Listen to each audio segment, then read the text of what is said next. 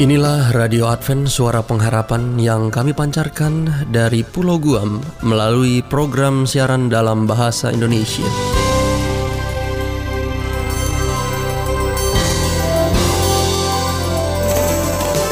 Salam sejahtera kami sampaikan kepada para pendengar kami dimanapun Anda berada.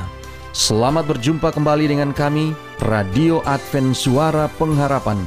Dengan senang hati kami akan menemani Anda melalui rangkaian acara yang telah kami persiapkan khusus bagi Anda sekeluarga.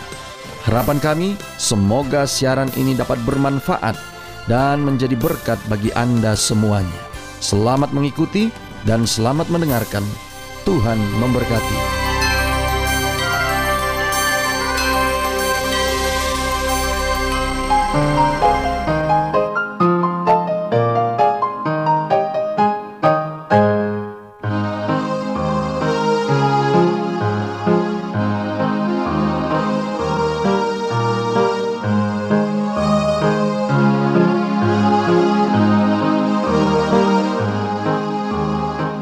Pendengar Radio Advent Suara Pengharapan yang beriman, dimanapun Anda berada, kita bertemu kembali dalam ruang komunikasi rumah tangga. Acara ini akan membahas tentang komunikasi rumah tangga. Acara ini akan diasuh oleh Dr. Niko Koro dan Ayura Yosef Manik. Dari studio, kami yang bertugas mengucapkan selamat mendengarkan. Tuhan memberkati.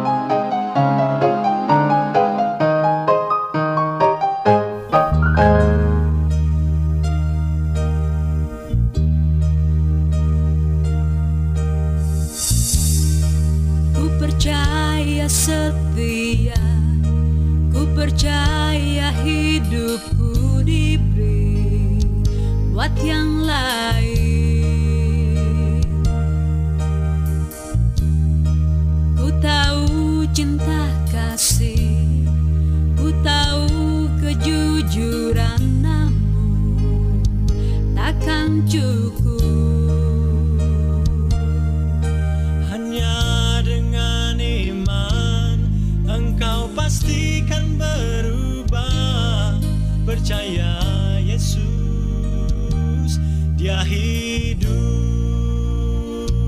dengan iman, kau dengar suara panggil jaga langkahmu, kau tak sendiri. Dengan iman, kau dapat damai seperti seorang bayi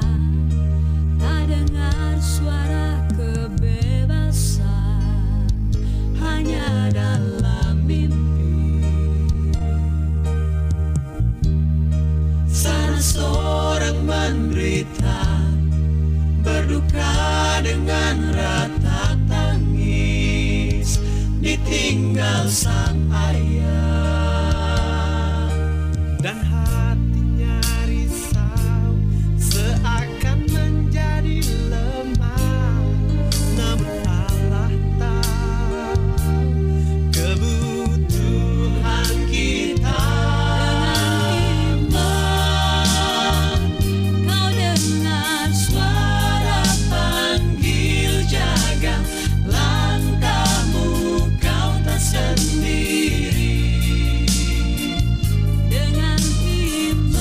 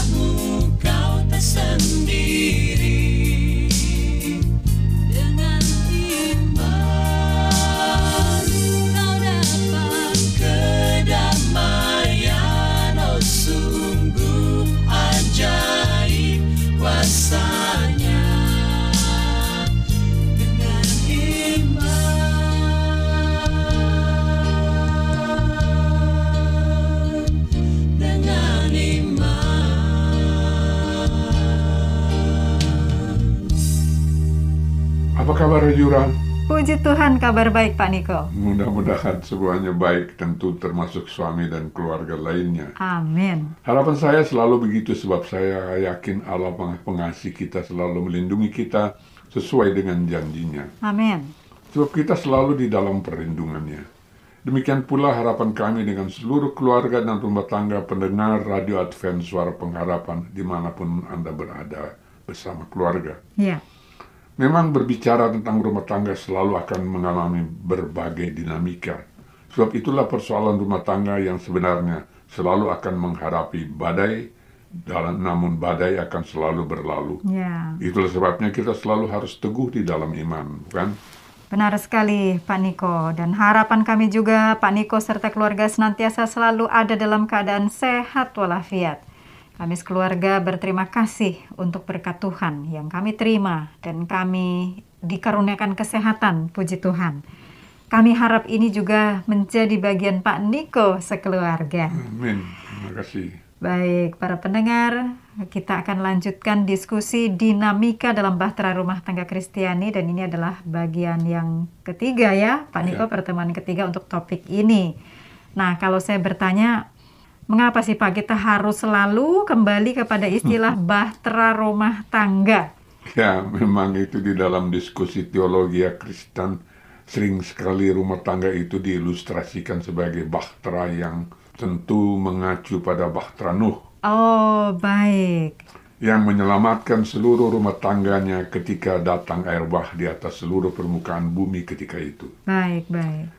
Dan bahtera itu sesuai dengan instruksi Tuhan, bahkan sesuai dengan cetak biru yang telah digambarkan oleh Tuhan sendiri kepada Nuh. Dan bahtera yang diinstruksikan Tuhan memang bukan bahtera untuk berlayar atau sebagai alat transportasi. Itulah sebabnya di dalam cetak biru bahtera tersebut, Tuhan tidak menginstruksikan untuk membuat layar sebagai sumber energi angin ketika itu. Oh, iya benar. Bahtera itu sengaja dibuat hanya sebagai alat perlindungan terhadap seluruh rumah tangga Nuh dalam menghadapi air bah yang akan menimpa seluruh permukaan bumi. Baik. Tolong bacakan juga firman Tuhan dalam Ibrani 11 ayat 7. Silakan Ayura. Baik para pendengar, kita akan baca bersama Ibrani 11 ayat 7.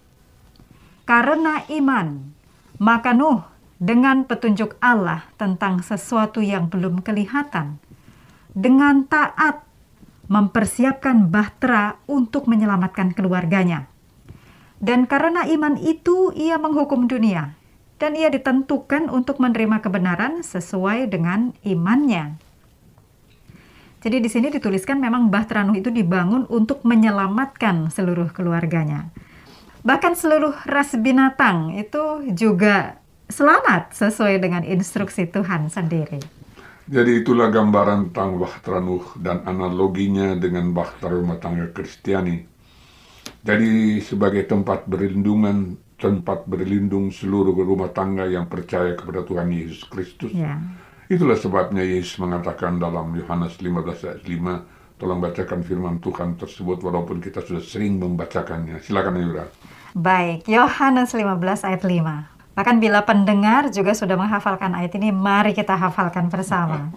Yohanes 15 ayat 5. Akulah pokok anggur dan kamulah ranting-rantingnya. Barang siapa tinggal di dalam aku dan aku di dalam dia, ia berbuah banyak. Sebab di luar aku kamu tidak dapat berbuat apa-apa. Jadi hal ini yang harus kita pahami bersama-sama, bahwa di luar Yesus kita tidak dapat berbuat apa-apa. Karena Yesus adalah juru selamat kita. Jadi memang logis, tanpa juru selamat kita semua tentu tidak akan mendapatkan keselamatan yang telah dijanjikan oleh Tuhan kita. Ya, terima kasih Ayura. Oleh karena itu, kita harus senantiasa memiliki hubungan erat dengan Yesus Kristus setiap hari. Benar. Bahkan bukan saja suatu hubungan yang erat, akan tetapi hubungan dengan Yesus haruslah merupakan hubungan yang intim. Ah, baik. Bukan cuma dekat, tapi harus sangat dekat begitu ya Pak ya. Harus ya, atau hubungan yang intim. Para pendengar, sebelum kita lanjutkan untuk pembahasan ini, kami akan lebih dahulu menghadirkan kepada Anda lagu pujian. Dan mari kita terima bersama berkat dari lagu pujian yang berikut ini. Selamat mendengarkan.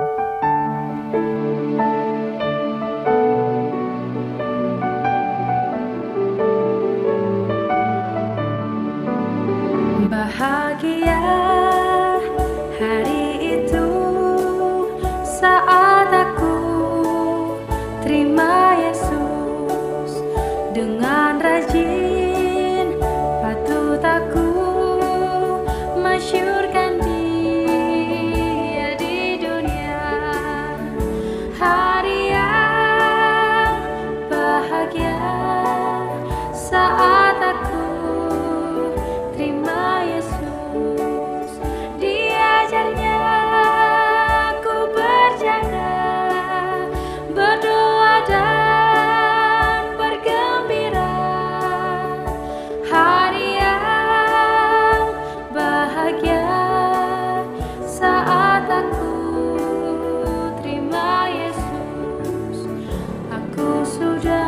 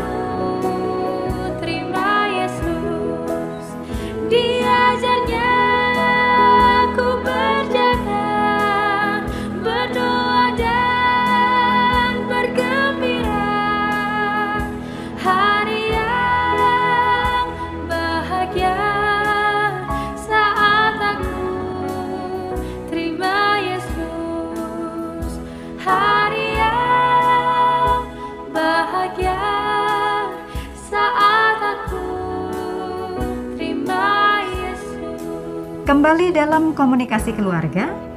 Kali ini Anda mengikuti topik bahasan dinamika dalam Bahtera Rumah Tangga Kristiani.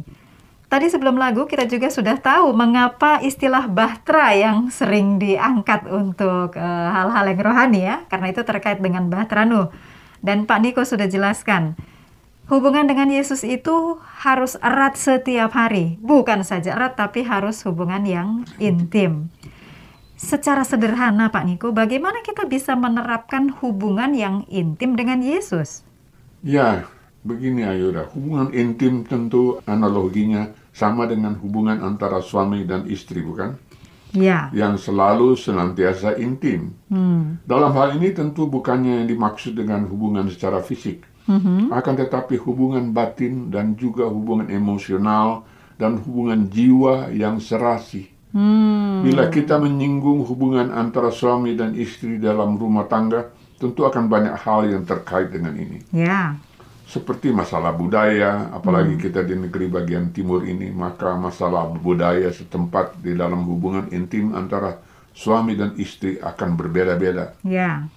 Namun kita harus mengetahui bahwa apa makna hubungan intim dengan Yesus itu sebenarnya. Tolong bacakan firman Tuhan dalam Yohanes 14 ayat 20. Silakan Ayura. Baik, para pendengar, mari kita baca bersama Yohanes 14 ayat 20. Pada waktu itulah kamu akan tahu bahwa aku di dalam Bapa-Ku dan kamu di dalam aku dan aku di dalam kamu. Oh, jadi hubungan intim yang dimaksud ini jelas mengungkapkan Yesus itu satu dengan Allah Bapa ya, surgawi, betul. Dan kita manusia yang berdosa ini ada di dalam Yesus, begitu ya Pak ya? Iya, terima kasih Ayura. Tolong bacakan juga firman Tuhan dalam 1 Korintus 10 ayat 16. Silakan Ayura. Baik, para pendengar, sekarang kita buka 1 Korintus 10 ayat 16. Bukankah cawan pengucapan syukur yang atasnya kita ucapkan syukur adalah persekutuan dengan darah Kristus? Bukankah roti yang kita pecah-pecahkan adalah persekutuan dengan tubuh Kristus? Ya, ini jelas sekali ayat ini ya. Dijelaskan persekutuan dengan tubuh Kristus. Yang selalu kita dengungkan dalam upacara gereja setiap acara perjamuan suci. Nah, Pak Niko, tetapi apa di dalam kehidupan kita sehari-hari kita ini melakukan persekutuan dengan tubuh Kristus? Terima kasih, Ayura. Itulah yang menjadi tantangan di dalam dunia kehidupan kita sebagai bahtera, anggota bahtera rumah tangga Kristiani. Bukan saja di dalam rumah tangga akan mengalami dinamika seperti ini, bahkan di dalam gereja pun sering terjadi dinamika seperti ini. Hal ini sering terjadi oleh karena sulit bagi kita untuk menerapkan perilaku saling mengasihi sesuai dengan perintah Yesus Kristus sendiri sebagai Tuhan kita di dalam bahtera rumah tangga Kristiani ini. Bila kita benar-benar memiliki kedekatan dan atau hubungan intim dengan Yesus, tentu hal ini akan terjadi. Tolong bacakan juga firman Tuhan dalam 1 Korintus 1 ayat 9. Silakan, Ayura. Baik, kita baca bersama firman Tuhan dalam 1 Korintus 1 ayat 9. Allah yang memanggil kamu kepada persekutuan dengan anaknya Yesus Kristus, Tuhan kita, adalah setia. Jadi jelas sekali dalam firman ini bahwa Allah menghendaki persekutuan erat dengan Yesus Kristus yang adalah setia. Jadi persekutuan itu bukan hanya sekali atau seketika saja ketika kita beribadah di gereja. Seperti itu ya Pak Niko ya? Terima kasih Ayura. Benar, persekutuan dengan Yesus bukan hanya bila kita berada di dalam gereja atau beribadah. Itu hanyalah salah satu cara. Namun yang lebih penting daripada itu adalah kegiatan dan perilaku kita setiap hari harus bergantung kepada Yesus. Sebab jelas Yesus katakan dalam Yohanes 15 ayat 5, tolong bacakan firman Tuhan tersebut walaupun sudah sering kita bacakan. Silakan, Yura. Baik, kita baca bersama firman Tuhan Yohanes 15 ayat 5. Akulah pokok anggur dan kamulah ranting-rantingnya. Barang siapa tinggal di dalam aku dan aku di dalam dia, ia berbuah banyak. Sebab di luar aku kamu tidak dapat berbuat apa-apa. Ya, ini adalah ayat yang memang sangat sering kita gunakan dan ini memang terkait dengan kehidupan kita sehari-hari ya. Terima kasih Pak Niko untuk sudah mengangkat topik bahasan ini. Para pendengar, terima kasih untuk perhatian Anda. Karena waktu jua yang menjadi pembatas diskusi kita, kita harus akhiri dahulu diskusi pada kesempatan ini. Dan kami sangat berharap bahwa kita semua memiliki hubungan yang erat, yang intim dengan Yesus setiap hari. Pak Niko, narasumber kita, silahkan Pak, boleh ditutup dalam doa. Terima kasih, Ayura. Marilah kita bersama-sama tunduk kepala dan berdoa. Hari ini kami kembali bersama-sama dengan para pendengar Radio Advent Suara Pengharapan, dimanapun Anda berada bersama-sama rumah tangga Anda. Kita mengucapkan syukur karena melalui perantaraan Roh Kudus, kita dapat disatu padukan untuk mendengar firman Tuhan melalui dinamika di dalam bahtera rumah tangga Kristiani. Kiranya firman Tuhan tersebut dapat tertanam dalam hati sanubari para pendengar Radio Advent Suara Pengharapan. Terima kasih Tuhan, tolong dengarkanlah doa dan seruan kami ini di dalam nama Yesus Kristus, Juru Selamat kami yang hidup. Amin. Amin.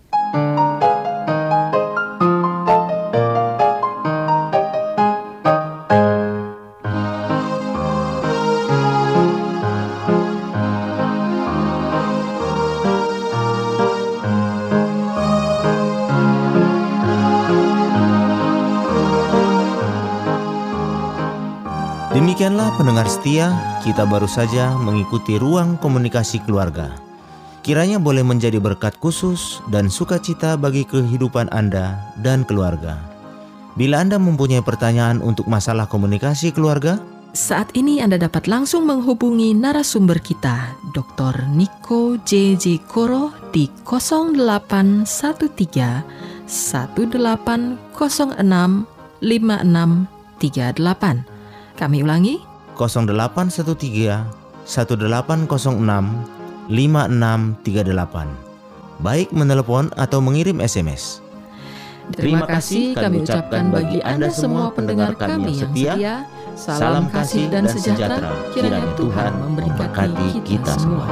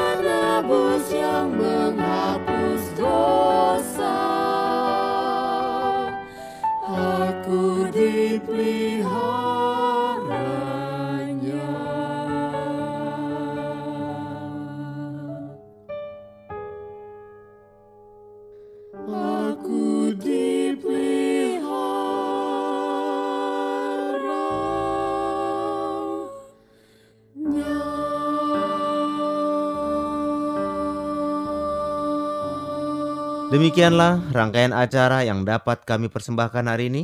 Dan apabila Anda mempunyai pertanyaan atau ingin mendapat pelajaran Alkitab Penemuan Baru, silakan menghubungi kami.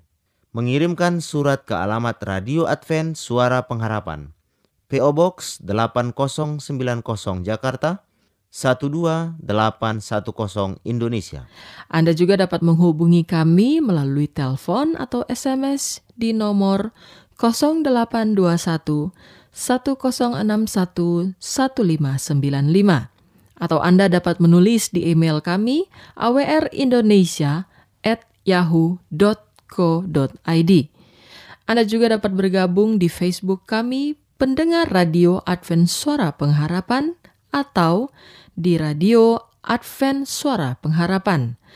Terima kasih kami ucapkan bagi Anda semua pendengar kami yang setia. Kita akan berjumpa kembali pada waktu dan gelombang yang sama esok hari. Salam kasih dan sejahtera. Kiranya Tuhan memberkati kita semua. Bila kita datang pada Tuhan, ku datang sekarang. Oh, ku datang sekarang. Yang memang Tuhan sekarang ku datang. Memang kita perlu datang pada Tuhan. Datang sekarang. Datang pada Tuhan tiap waktu. Datang waktu pagi, datang waktu pagi, datang waktu pagi, datang waktu pagi, datang waktu malam, datang waktu malam, datang waktu malam, datang waktu malam. Datang waktu petang, datang waktu petang, datang waktu petang, datang waktu petang seperti surya bercahaya. Bila kita datang pada Tuhan, ku datang sekarang. Oh, ku datang sekarang. Ya memang Tuhan sekarang ku datang. Perlu datang pada Tuhan, datang sekarang, datang pada Tuhan tiap waktu.